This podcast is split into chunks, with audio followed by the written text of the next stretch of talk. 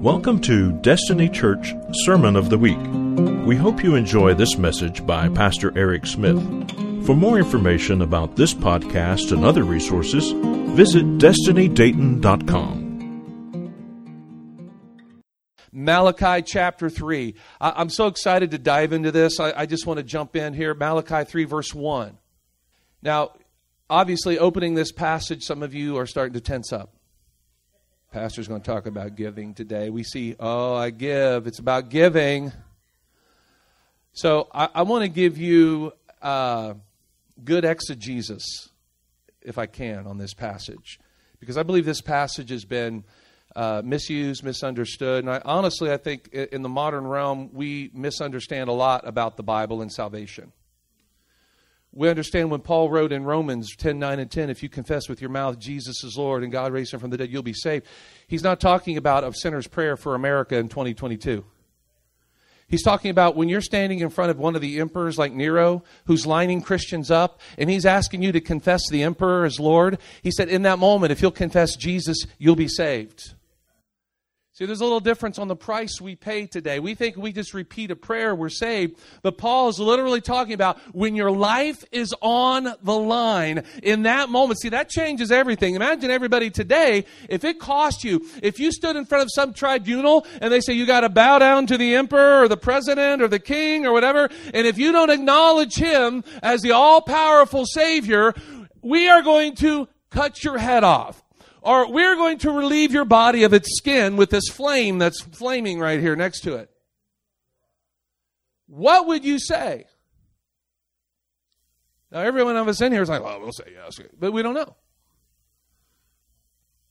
I feel I'm pretty bold, but I can't sit here and say 100% that you don't know. But I'm, I pray that I would have the backbone and the guts to do Romans 10 9 and 10, Brother Brett, when it costs me someday. See, giving is the same way.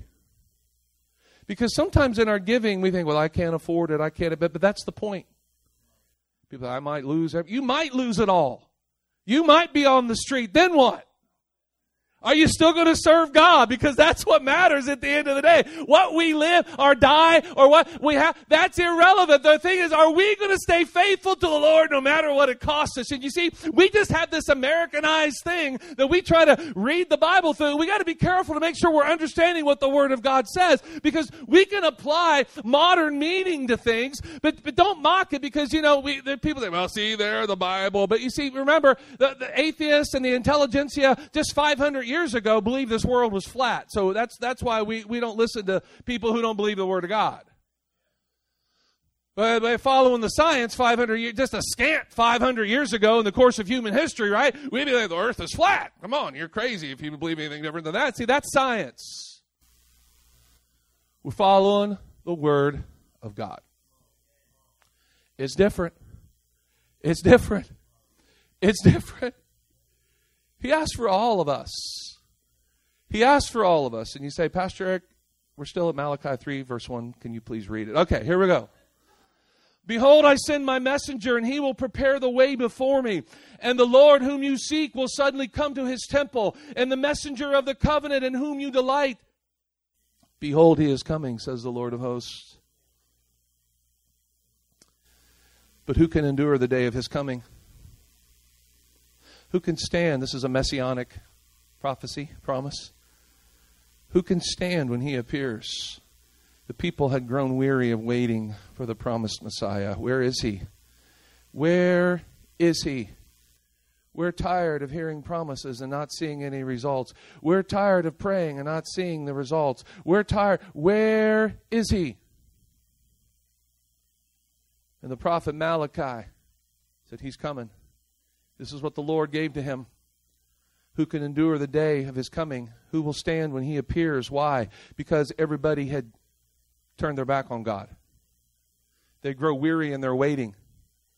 For he is like a refiner's fire and a fuller's soap. I, I like one translation, it says the launderer's soap. Who hates the launderer's soap? Dirty laundry. Who hates the refiner's fire? Dry wood.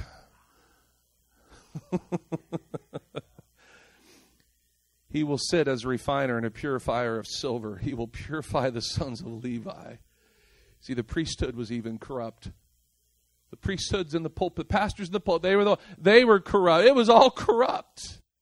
They had all turned their back on God. They had all started doing things that were not in the covenant agreement between them and God. And they'd come to this point, and God said, You know, I am going to come and I'm going to purify the sons of Levi. I'm going to refine them like gold and silver, and they will bring offerings in righteousness to the Lord. Then the offering of Judah, the people, Jerusalem, will be pleasing to the Lord, as in the days of old, as in the former years. Then I will draw near to you for judgment. I will be a swift witness against sorcerers. Here's what they were doing wrong, right? Sorcery, horoscopes, witchcraft, transcendental meditation. Virgo, Leo, they were all up on that. Taurus, they all, they all knew that because that's witchcraft. Against adulterers, against those who lie, against those who oppress hired workers and his wages, and the widow and the fatherless, and against those who thrust aside the sojourner, and they do not fear me, says the Lord of hosts. It turns out how we treat other people matters, right? you better believe it. Verse 6 For I, the Lord, do not change. Therefore, O children of Jacob, are not consumed. For the days of your fathers you have turned aside from my statutes and have not kept them. Return to me, and I will return to you, says the Lord of hosts. That, that's a powerful promise. Return to me, and I'll return to you. That's a covenant, right? It's a covenant. My life, your life. But you say, How shall we return? Can a man rob God? Yet you are robbing me. And you say, How have we robbed you? In your tithes and your contributions. You are cursed with a curse. You are robbing me, the whole nation of you. So bring the tithe, the full tithe, into the storehouse, that there may be food in my house, and thereby put me to the test, says the Lord. This is interesting. Put me to the test, says the Lord of hosts.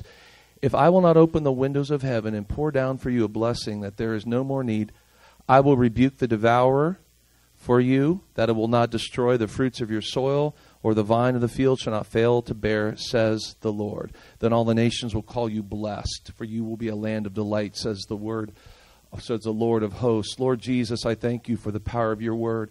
I pray, God, as we just kind of take a, a little bit of a deep dive into your word this morning, Father, that you will enlighten and open our hearts. Holy Spirit, we give you permission to speak to our hearts. Change our lives right now. In Jesus' name in Jesus' name. Everyone, lay your hand on your heart and say, Lord Jesus, speak to my heart, change my life, help me to go deeper, help me to follow after you harder, help me to surrender all.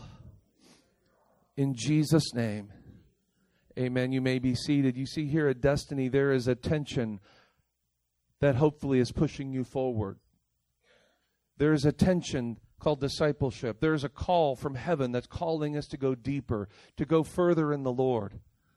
I love that when we have those moments of worship where it kind of it lulls at the end, and then and then Sarah comes up and says, you know, let's let's press in a little more. And I think that that's it because we have this mindset where it's like, oh, next thing, next thing, we're done. But the Lord is calling us past convenience. Can I tell you that a Christianity that fits your schedule is not a Christianity that's going to change this world? A Christianity that's convenient, I, I, don't know if it can even save you, but a Christianity that's convenient is definitely not going to impact this country. You see, our God, eh, he, He's an inconvenient God, to, to kind of borrow a phrase. He's not a utilitarian. He's not very pragmatic. He asks us to do things that won't make sense. He asks us to do things that don't add up to us sometimes, but He knows because He's God, and He asks us to do things certain ways. And our, our response to Him is saying, God, because you're God, and we're not, we're in with you. We're in with you.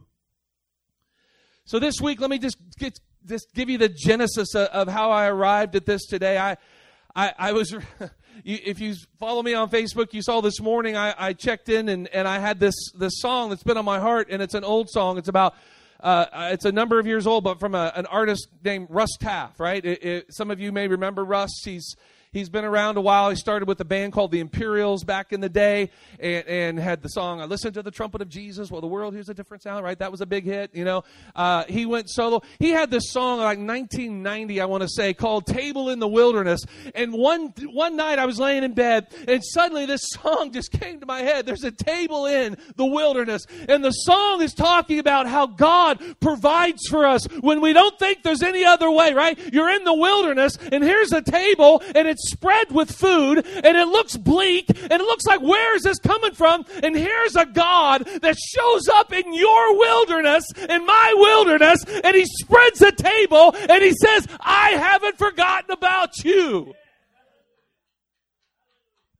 I thought, man, and that song was just wrecking me. And I'm thinking, I'm pretty sure that's a Bible verse. Where's that at? And so I began kind of looking and, and, and searching, and like, oh, it's Psalm 78. And I was reading Psalm 78, and I was like, well, this don't sound like where it's leading where I thought it was going at all. Like, this doesn't sound good at all. He's talking about Israel had turned their back on God. And the forefathers in the desert, they had rejected God. And they said, well, God brought water from a rock, but is he going to give us meat? God, well, yet, God, you've done this, but what are you going to do now? God, it's all about what have you done for me lately, God? So where are you? And they asked a very insulting question of God Can God provide a table in the wilderness? I know enough about the Old Testament, God's people, that when you question God's character, that angers him. When you question God's goodness, God's ability, remember Jesus is the one that said, "Don't even take thought of what you're going to eat or where." I think a lot of our prayers for stuff is illegal if you belong to Jesus, why do we need to pray for food or money or whatever? We don't need to pray for that. God already knows. At that point, he responds to our faith and our giving and, and all the other things, right? We don't need to say God because otherwise we're, we're, we're praying to the little blue guy in a lamp. We rub the lamp. Come on, God! You have three wishes, my child. What shall they be? That's how Christians many times treat God. That's what they think prayer is. I've had people tell me, I pray for three minutes and I run out of things to pray for. I'm like, what are you praying for things for? It's not why we pray. If you're doing prayer right, it should look like worship. Oh, I thought prayer was a chance to unload my never ending shopping list. Why, no. No. No, no, no, no, no. Now, there's times to make our requests known to God, because I know somebody will surely come up to me afterwards with that verse. Make your supplications. Yes. But that's not the entirety of our prayer life. And I just so happened, in case you're wondering how I ended up in Malachi, I have a class right now on the minor prophets. And so I was doing a project out of Malachi. And all of a sudden, chapter 3 and Psalm 78 intersected. And I'm like, oh, I see it now. Because the book of Malachi is really cool because it starts off with a beautiful poetic word from the Lord. I have loved you with an everlasting love. That's chapter one. And the people who are hardened in their heart come back and say, How have you loved us, Lord? chapter 2, chapter 3, return to me and I will return to you. How shall we return to you, Lord? See, it wasn't like clueless people. That was like deflective questions. They didn't want to obey. They knew the answer. You ever known someone who knows better? Come on, y'all have kids and you, you tell them to do something, it's like they act clueless. I'm like, okay, how many times have we talked about this? It's like, oh, when you say clean my room, you mean pick up all the stuff off the floor. I'm like, oh, what are we? Come on, we we we parsing paragraphs and sentences here. Yes, that's what it means. And God is just he's calling out their corruption because you see the issue here is not not just their giving. What I want to do, I want to get behind the problem. I want to tell you why they were robbing God. The question is, don't rob God, or, or the statement is not rob God, it's, it's why are they? So he calls out their sin, right? And God tells the people, He, he gives them all of this, you know, I've loved you and I, I, I'm calling out to you. And they're like, you know, how have you loved us? Which is like really an ouch. That's like, wow, I can't believe you're saying that to God. Because this is the God that like brought you out of slavery. Hello, Israel. God brought you out of your past. He brought you out of your sin, right? He brought you out of slavery. He led you through the desert. He took care of you. And now you're going to have the nerve to say, How have you taken care of us, Lord? Wow. I hate it when people say wow, but it's kind of funny right there because it, uh, it fits the thing. You know what I'm saying? Wow. It's like a sarcastic, wow, I can't believe it. Really, how could you, how could you question someone's love for you like that? Yet we do. We still do today. So we give these resistance questions. Normal questions would have been fine. But this is asking something you already know about. And it's an attempt to deflect God, to delay obedience, and an attempt to even throw contempt on God. And God reminds them of something in the passage that we just read here. He reminds them that He does not change. He says, I am the Lord, and, and I, may be, I may be saying that wrong, maybe from chapter 1 or chapter 2, but it's in Malachi. It's in part of this whole, this whole prophetic dialogue he's having. And he says, I am the Lord God, and I do not change, and you are the children of Jacob. Now, God doesn't usually call his people the children of Jacob, but he does here because he wants to make a point. Jacob's name means what? Deceiver. Jacob was a deceiver. He was the heel grabber, the supplanter. He was the one that was the Decepticon in this relationship, right? Here we have God. He does not change. And here you have Jacob, the deceiver. So God is saying, listen, I am the God that does not change. You guys are the shisty ones. God, faithful, never change. You, shisty.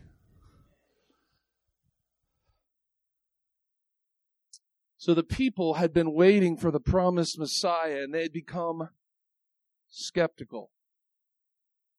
This is relevant because it says in the Bible, it prophesies this in First Peter, that in the end times there will become those that are questioned, say, where is the promise of his coming? Where is the promise? And we will have the same thing on repeat, where people will say, we've heard about Jesus coming back since we were kids. When's it gonna happen? We've heard about that. And the word of the Lord in the New Testament is beware, because he calls these people scoffers.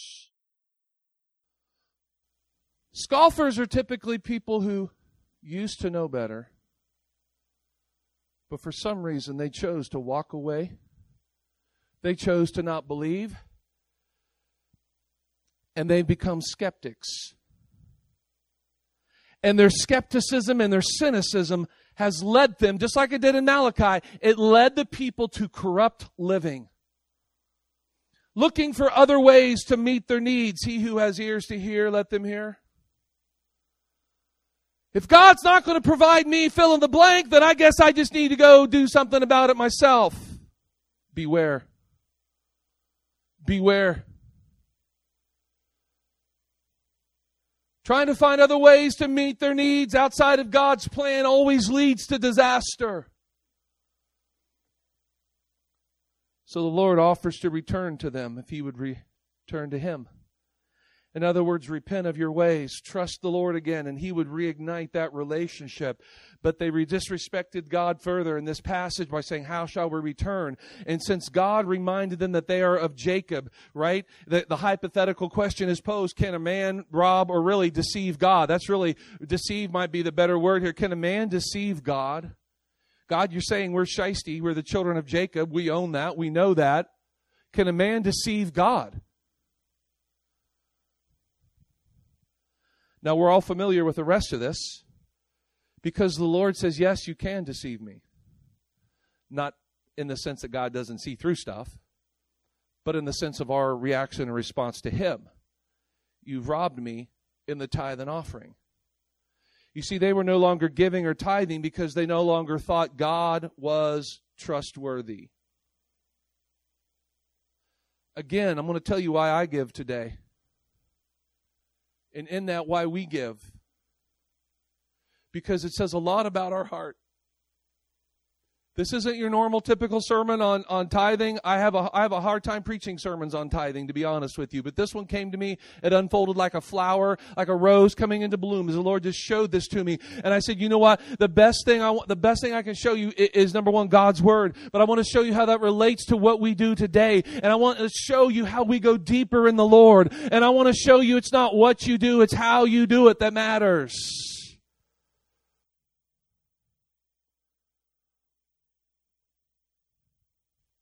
The people were no longer giving and tithing because they no longer thought God was who he said he was. And their doubt and their cynicism and their skepticism about the character and nature of God had affected them at the very heart of their covenant. Because you see, when you inside, internally, and you'll say it with your mouth long before you stop in your heart, or but you'll other way around. You'll stop in your heart long before you'll stop saying it in your mouth. Oh, I trust God. I believe God. But your actions will show what you really believe.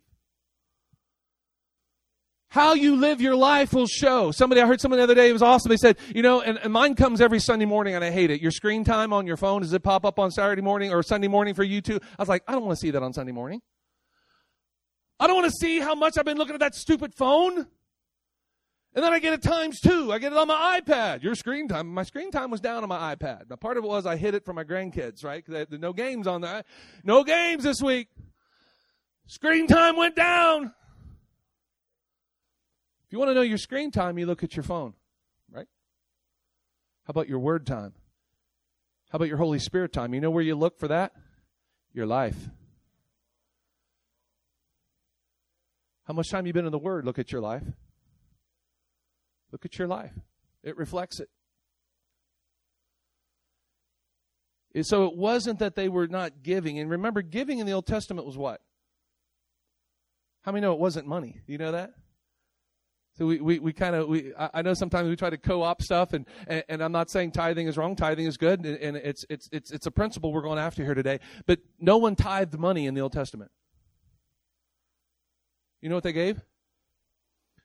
Produce, food, flocks. But remember, that's an agrarian culture, right? Everybody had their own supply of food and you pretty much died if you did not.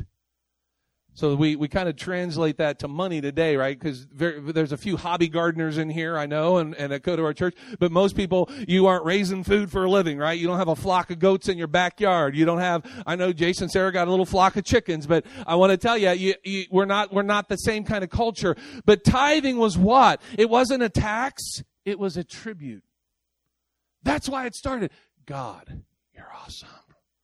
Here's my tribute to you and it accomplished the same things, right? It, it, it, it covered the priesthood, so there'd be full-time priests ministering. It, you can go back, you can find the reasons. It provided a place where everybody could gather and celebrate the Lord, right? Uh, it, it, provided a place for people to come together and, and, be fed. If somebody was needy or hungry, they could, they could, they could be given food, right? So similarities to today are, are very much in line. It was just with food and produce and, and, and livestock back then. But I want to get to the point of this because there's something very important to see here. Because when you are skeptical about the character and nature of God, it will affect you, it will affect me. And it's important that we don't do something. Let's look at Deuteronomy 6 real quick. Be careful not to forget the Lord who brought you out of Egypt, that place of slavery. What's he say? Don't forget. Don't forget, uh, this applies today. Destiny, don't forget where God has brought you out of. Don't forget the sin that He, even if you committed it last week, don't forget the blood of Jesus has washed it away. He has forgiven you. He has, he has not given up on you. So we have to be careful what? Not to forget what God has done. That's important to the Lord. Therefore, you must revere the Lord your God, serve Him, and take oaths using only His name. You must not go after other gods, trying to fill your needs with other things, with other sources, other gods of the surrounding people. Look at Psalm 78:10. This, this is leading up to the table in the wilderness passage, right? They did not keep God's covenant, but refused to walk according to his law. They, they did, here's the word forgot again. What did they, they forgot. They weren't giving because they forgot how good God was. They forgot his works. And the, I, I don't know how you could forget the part, the parting of the Red Sea, if you saw that. But, but just, but listen, you and I both know this. Just judging human nature and human character today, oh, easy. Easy. What have you done for me lately, though, God? Yeah. We, we're, we're an ingrateful culture. We're ingrateful. We'll turn on people that have paid our checks, raised us, given us money. We'll turn on them. Suddenly everything's their fault, right? We had that propensity. Blame the government, blame whoever, blame them. Doesn't mean they're perfect, but dear Lord, help us. We've got to have some responsibility somewhere in there, right? They forgot his works and wonders that he had shown them. And then look at verse 19. They spoke against God, saying, Can God spread a table in the wilderness? You see where I'm at today? This is where it came to Malachi. Same stuff. Can God spread it? How do we return to you, Lord? How have you loved us, Lord? So, the deep, powerful meaning behind our giving does not lie in checking a box. We should never give because it's the right thing to do. That's, if that's all you got, I guess that's a place to start. But I want to tell you, no one ever loses weight because they should. Go to one of your good friends who needs to lose weight and say, you know what, you really should lose weight. Yeah, tell me something else I don't know, Sherlock. Thanks for that information. I got it. Got it, heard it, understood. Hoorah. Heard, understood, and appreciated. I got it. You do it because you get a vision of what you could be, of a change, right? Same with the Lord. When you get a vision of the Lord, when you you've had an, an encounter with Him that changes you, suddenly giving is not about oh, I got who got the tithe check today. Uh, here, Lord. Seriously, I, and I say this in, in full sincerity. If that's your, if that's how you give, please don't. Seriously, please don't. Because the deep and powerful meaning behind our giving is not checking a box it does not rest on some obligatory practice that we gotta do, but there are rather powerful, epic, and history altering, reasons why I tithe, why I give. And I, I make it personal today. And these must be our motives for giving. And when we give with these motives, this is where the power comes. Remember, just like if you got someone with a, a, a, knife at your throat saying, confess Jesus or confess another false God or you die. It's the same, it's the same principle. I'm going to give even if it hurts me. I'm going to live for God even if it kills me, right? That's what we're going after. And that's what the New Testament and the Old Testament, that's what early Christianity shows us, right? It's an all in surrender. The American in me wants to save back a little bit. The American in me, like, only what I can afford. God says, flip the script. Just a thought. Here's why I give. All scriptural reasons here. I give because God has been good to me.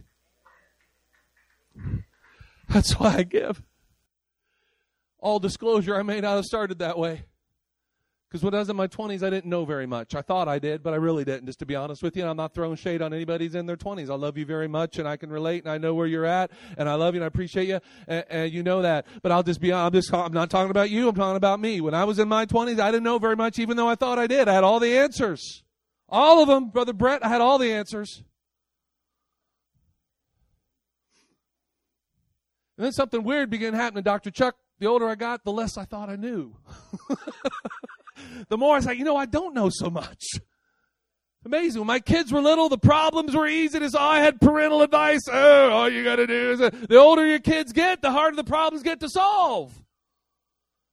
Sure, you can look like a genius with a little one when you get teenagers. Come on, come see me then. I'll be glad to hear it. But at the end of the day, all I know is, is 50 years into this thing of serving Jesus Christ, I know that God is good. And I can look back now with clarity on my life and say, God was good. God was good. God was there. God met me. God showed up. God forgave me. God broke chains off me. God made something new in me. God did something. And I can look back and I can confess. I don't know what your story may be, but I know God has been good for me, my friends. And when we say God is good, what do we mean? It's not just in what He's done, it's who He is. It's as stated by Malachi, He doesn't change. I don't know if you've ever been away from home for a while. I had this revelation when I went away for college. I went for four years to Missouri. And I, yeah, oh man, right there. Believe, I understand the state of misery, my friend. I lived there for about four and a half, five years, whatever it was. Now, Missouri's a good place. I don't want to throw shade on any of my friends in Missouri. Because there's worse states. No, I'm just kidding. I won't get into those. People calling out state names now. No, no, no, no. Come on. God loves them all. Come on. But my first semester, it didn't take me long to realize it's like, you know, like when I was 14, my dad didn't know anything. By the time I was 22, my dad was a genius. You know what I'm saying? I'm like, wow, my dad's really smart. You know, my my dad, you know, my dad held patents uh, uh, for working on the space shuttle. For legit, you've heard me tell those stories. My dad was a pretty smart guy, but I never, you know, I never. Oh, my dad don't know anything.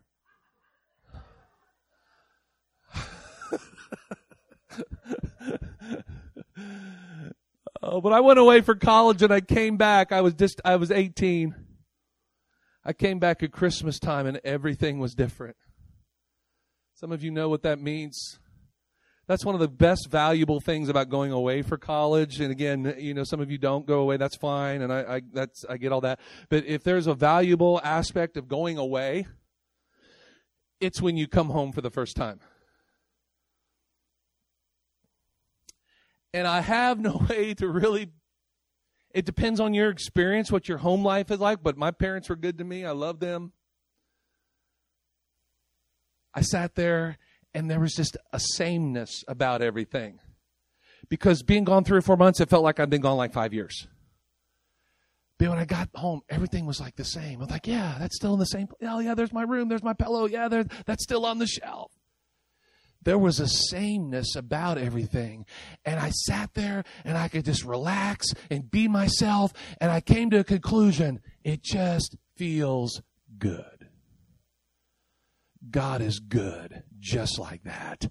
Because there's a sameness. He doesn't change. He's not moving the, the goalpost on you. He's not changing the rules halfway. He is the same. He's good. He's good. Whew. God says He loves you, He loves you. When He says He provides for you, He provides for you, He does. That's why it says, Surely His goodness and mercy will follow me all the days of my life. His goodness is not just in what He's done, it's in who He is. Therefore, when I give, it's irrelevant if I can't afford it, if I think, oh, I'm not going to, it doesn't matter. Because He's good. And if I lose it all, if I'm homeless next week, he's still on the throne and I'm still going to serve him. If I'm standing there with my life on the line, he's still good and I still confess he's good. Come on. Just like some of the saints from the ages ago where they stood in front of the, the executioners, where they tried to get him to recant. They said, you know what? He's still good. God has never done me wrong. God has always been there for me. He's good. So I don't, I, I don't even listen. I can't afford. I can't. What if I don't have that? That you're thinking the wrong way. He's good. He's good. He's good. A few years ago, we had an opportunity to buy some property because I'm thinking, you know, it'd be nice to have a real church building. You know, we got this strip mall. I'd have a real building. And I remember praying. We had an opportunity, and Chris, you remember we had that meeting and, and we talked about it, and it would have been a terrible thing for us, and we didn't do it. But I remember in prayer time right here one day I was praying. And the Lord said this to me. He said, Eric, if that if this building is all you ever have while you're the pastor here, am I enough for you?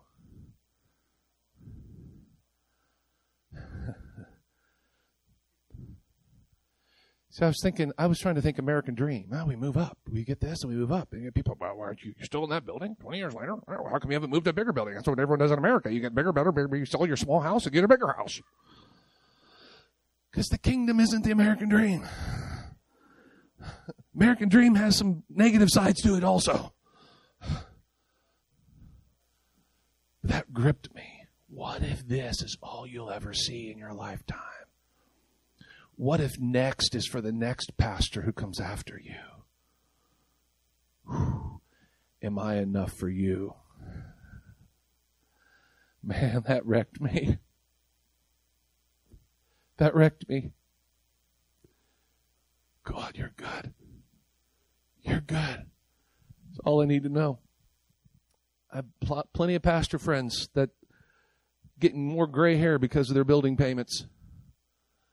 They got a nice building. Oh, but they're sweating bullets. I worked one place, they had to have $60,000 a month just to pay the building payment. Big building. You got 100,000 square feet or whatever it was. It's a lot of, got a lot of facilities. 60,000 a week to make it a month, something like that. See, I look at my little our little payment here and I laugh. I'm like, ha ha, ha. no pressure here, baby.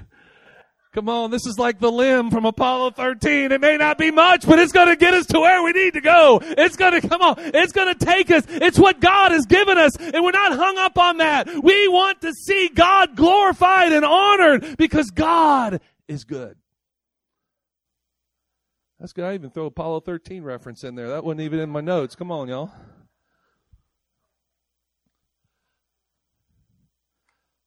I give because it honors the Lord. Whenever we show honor to each other, to our parents, our children, the Bible talks about honoring our father and mother, right? We're moving in a kingdom principle. You give to people or persons whom you value.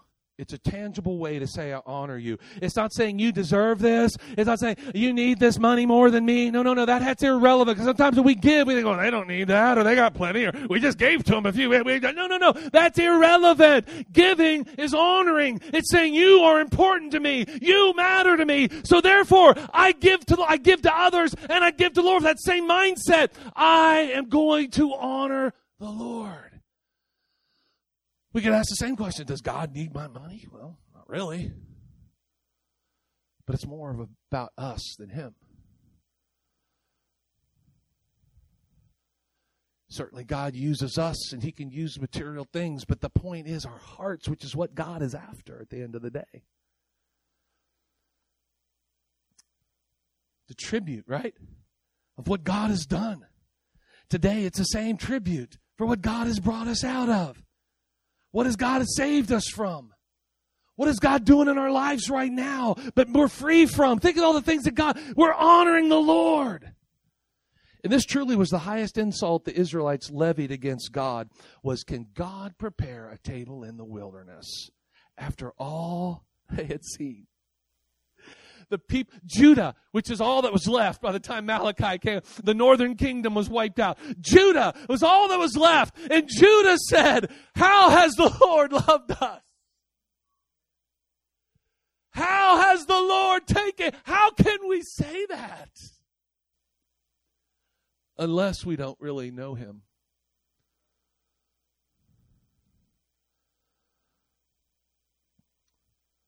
I mean, we're talking about the God, Israel. This Israel, you saw God bring water from a rock. That's still there, by the way. I don't know if you've seen that in archaeological Saudi Arabian desert. The Islamic government put a chain link fence around it because they don't want people to prove the obvious. But before they did, pictures were taken. Y'all never seen this? There's a big stone altar it's got ancient writings and drawings of a bull being like a golden bull, uh, like a bull, you know, that kind of bull. being offer, offered. They believe that's where the Israelites had Aaron create the golden calf.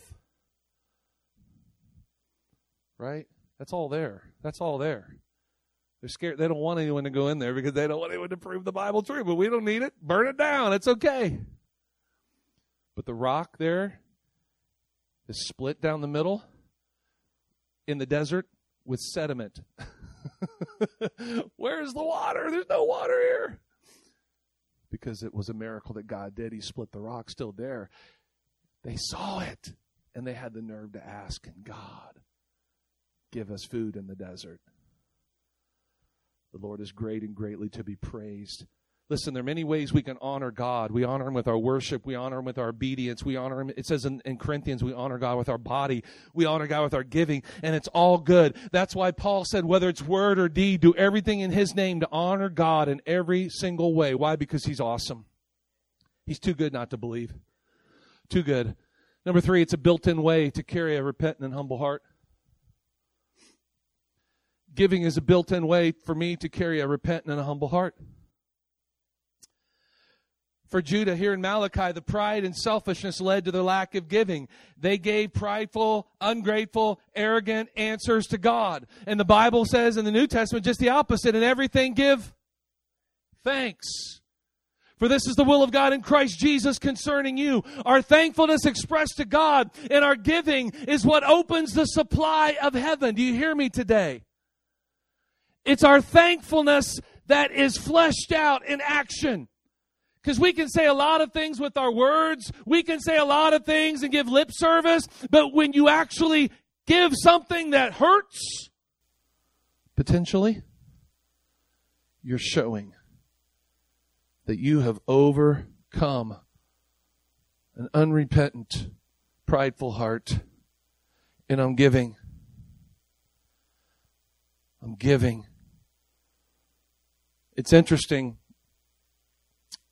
in the story of the rich, the so-called rich young ruler who we call the poor, poor young slave, actually is what he was. He was enslaved to his riches. This is a part of that story we don't talk about. He tried to come to Jesus with the faux humble heart, right? Hi, Lord. What must I do to be saved? I've done all your word. I've been a good boy all my life.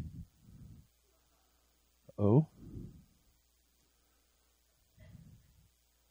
How do I get eternal life? Jesus said, if you're serious, you'll give. Look it up. Oh, you want you want salvation? Give. Give. Why?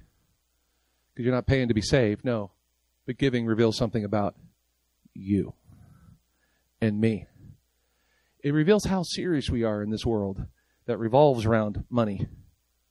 How serious are we about what we say we believe? Because you can say anything. Come on, people sing about it, they rap about it all the time. Words are cheap right? People say whatever they want. They, but, but when you put your money where your mouth is, when you put the things that really matter, the things you treasure, where your, where your heart is, there where your treasure be also, or your treasure is, there your heart be also. When you are offering it to the Lord, it is a way of saying, I am thankful. And you are proving you're saying, I'm thankful, and here's why I'm thankful. I'm not just spouting words like a lot of people do. I'm showing my thanks. That's why I'm saying I would advocate less talk, more action from the body of Christ today. I, I get I see people posting on uh, I don't want to go down that road. I would like to tell some of those people, how about you live it? Yeah, you look spiritual posting it. How about you actually do it? I know I'm not talking about you guys. I'm talking about those guys. I'm talking about the other people, not not the ones here. I give because it's a built in way, also another built in way to show I've overcome greed in my life. It's pretty important. 1 Timothy 6:10 says for the love of money is the root of all kinds of evil. People misquote this the, the thunder out of this. Money is the root of all evil. No, it's not. The love of money. See, people even want to cover up the heart relationship there. It's not it's not money. It's the love of money. And that's what the, that's what Paul is saying to Timothy here. The love of money is the root of all evils. It is through this craving that some have wandered away from the faith and pierced himself with many pangs. And may I tell you, he's not just talking to rich people. I know a lot of people that don't have a lot of money and they love money. Oh, they love money. They love it. They have all kinds of excuses why they don't want to give it. Oh, I can't afford it. Can't do it. See, in America, that's the other thing. We like to blame rich people. That was a bad impression of a buzzer. There. Every one of you in here are rich. Every one of you in here are richer than 95% of people on this planet. Now, if you want to come to me and say, Pastor Eric, I live in a refrigerator box in a dump yard like they do in Mexico City, uh, we'll, we'll have the conversation about poverty. If you have a roof over your head, you have heat. Oh, you have a car. You have a car? You have, do you have that magical television box in your house? See, we, we're talking stratosphere items for 95% of the planet. We have a lot. We have a lot. And if we're all like most Americans, we're busy gathering more until it builds up until the point we have ourselves a little garage sale. I have so much stuff. I have to sell my old stuff, and I and I'm I'm chintzy on that too, right? I haven't ridden the bike in 30 years, but I still want fifty dollars for it. Hey, how about you load all this in the truck and take it to the dump? That would be that'd be the best thing you do for your neighbors right there. Just get it out of your house. Come on. Greed is rampant today. Money is the god of so many. And that's why giving is so liberating. You want people to think you're crazy, they don't know the Lord. Talk about Jesus coming again and then say, I give, I give a percentage of my income to the church. Those two things will make people think you are nuts. If you don't believe me, test it this week. You work a sec- secular place of employment, right? Uh, you, you could say that here and we'll all agree and say amen, right? But I'm talking a secular place of employment. Go and say, hey, I want you guys to know Jesus is coming back again and I give a chunk of money to my church every single week or month or whatever, all the time. It'll be crickets, I guarantee you. And someone like, you do what? That's crazy. Because the spiritual things don't make sense to the unredeemed. They're not going to understand a lot of things you tell them because they're blinded, the Bible says. They're blinded. One thing I, I want to caution you with is your with your giving is never become impressed with how much you give. I'm not even going to get up here and say you need to do 10%. That might be a great place to start, but in the new covenant, we're not under the, the tithing thing, even though Jesus endorsed tithing. But under the new covenant, we see it in Paul writing in Corinthians, he talks about, you know, give proportionally. Give over generously. That that that phraseology is used. Some say, well, "What's what's over generous?" Like your giving should make you say, "Wow." Ouch, that may hurt a little bit. That's a kind. Of, that's the level I think we should go for. But I, I don't know that there is a certain level. And you may be shocked to hear me as a pastor say that. I, if you're a ten percent giver, that's fantastic. Like I said, I think that's a great place to start. But I would just encourage you to be generous. Because I think that's probably more New Testament. What does generous look like for me? Paul says it's proportional. Paul says it's regular, right? It's regular, it's proportional. We could dive into 1 Corinthians 16 on another time, but that's that's pretty much the gist of it. Paul commended the believers, and said, you, you, you, bailed the Macedonian church out. He said, I couldn't even believe how much you guys gave. And then the Macedonians gave, and they were like poor, and they were, I may be misspeaking here, but I'm just flying, okay? They, we, we, this dirt poor church blew Paul's doors away, but all they gave, I can't believe you guys gave that. You guys don't have that much money. And he never said, You shouldn't have done that. You should have put that in a CD. Well, you, You should have put that in a bank account and saved it. He never said that. He said, You did right. It's awesome. But never become impressed. Never look at your giving statement. Say, wow, I'm giving that much. I just want to caution you on that because I've seen the I, I can't tell stories because there's too close proximity. But I want to, I've seen people go into downfall. I've seen people become cynical. I've seen people uh, lose out with God or lose out with what you know just because they became enamored with what I give that much. Well, I ought to be able to. Be careful because you're defeating the reason of giving. That's humility. It's not about the church. It's not about the pastor. It's about your heart before the Lord. I just move on right here. I'm wrapping here. Number five. I don't see. I normally have three. I have five to this week, so it proves that God's word is true. I give because it proves God's word is true. Like what David said, I've never seen the righteous forsaken nor his seed begging for bread. I've never in my entire life gone without a job. Ever ever, ever, ever. If I lost this job tomorrow for some freak weird reason, I would have a job the next day, I guarantee you. May not be doing this, but I will find me a job. And I will work the thunder out of it. I may get two of them. A part of that, you could say, well, you're, you're resourceful. You're, no, but part of it is I trust the Lord. The Lord, here's the deal, He'll provide for me. He'll provide. When I started this church, I was a landscaper. I dug ditches. And it was fine. God will always take care. God asked you, He asked me in this passage, He said, Test me in this, right? We're all familiar Malachi 3 9. Test me in this, says the Lord. Now, isn't that unusual to you? Because what was the problem with the Israelites? They tested God. Jesus told Satan, You shall not put your Lord, your God, to the test. So which is it? Should we test God or not test God? Because here, God is saying, test me. And Jesus said, don't test God. Further back in the Old Testament, God told the Israelites, don't put me to the test. What's the difference? Oh, good question. You see, there's a big difference between faithful testing and faith less testing.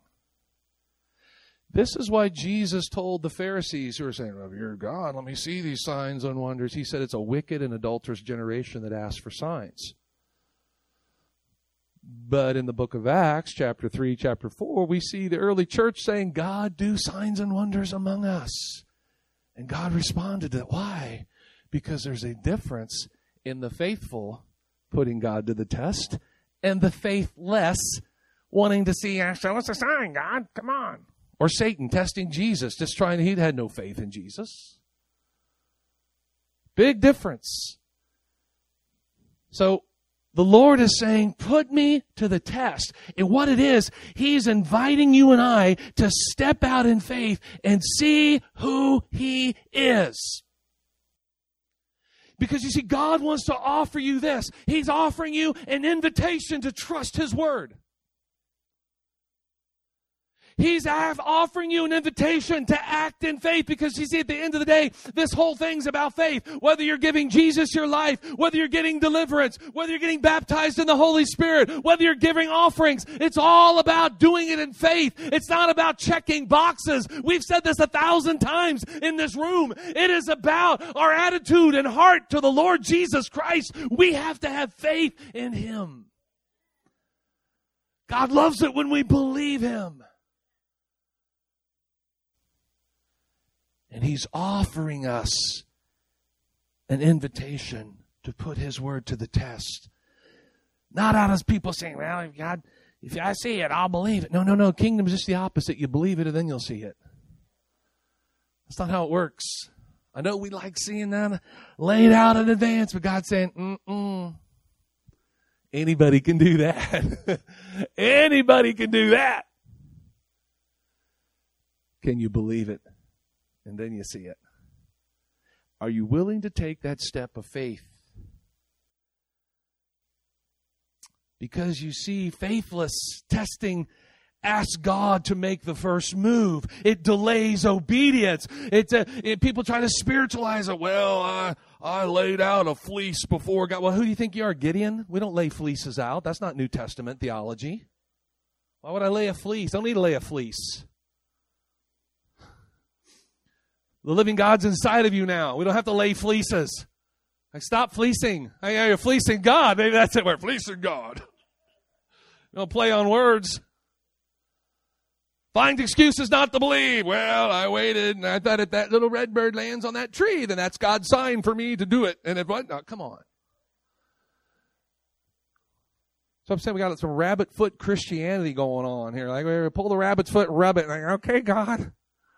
I said in Jesus' name ten times, and a red bird landed on my feeder, and that's sign I know you're with me. I hear people say stuff like that. Not you people, of course, other people. Okay. Got this rabbit's foot Christianity. Stop. Faith sees there's nothing in front of it, and faith believes it. I don't need a fleece. In fact, every sign of everything that might be going against me, and I'm still going to believe God. God called George Mueller, the great evangelist back in the day, right? Maybe you've heard his name. He built orphanages and he did stuff and he was building this next project and God, God just spoke to him in prayer. Said, I want you to build this orphanage and I got this plan. And so he walks out He's like, okay, God. He's like, uh, thank you. This is a big project. It's, it's scary. And this little kid runs up to him and gives him a penny and says, Mr. Mueller, he said, I want to give this towards what God's telling you to do now. And here's George Mueller. He's like, this he goes, thank you, Lord. This is confirmation. I see most people, you'd, you'd prefer the check of 10,000 in your hand. Oh, that's confirmation. Well, that's confirmation. So we can have great faith. A penny, a penny will say, God's good. God takes care. God's got me. So this is what I'm after today. This is why I'm preaching this. I want to come and just pray with every single person here that you've doubted whether God is going to come through for you or not. Hear me today. Don't miss this. Don't think this is some tithing sermon. This is for everyone today who you have questioned whether God can come through or not for you. And in some cases, it's affected you, it's messed with you, and it's affected how you give, how you live, how it's affected you because deep down you have doubts on whether or not God is going to come through, whether God can really take care of you. And I am after your doubts today. I want to see them broken off like the chains falling we sung about just a little bit ago. Listen, you've hung with me this long. I know I've gone a little later than normal today, but I want to tell you this is so important. Because some of you have been struggling with some doubts. You've been struggling. Can God prepare a table in the wilderness for me? I am here to tell you, yes, He can. And we're gonna we're gonna get even if he slays me, I'm gonna serve him. Even if it costs me everything, I'm gonna serve him.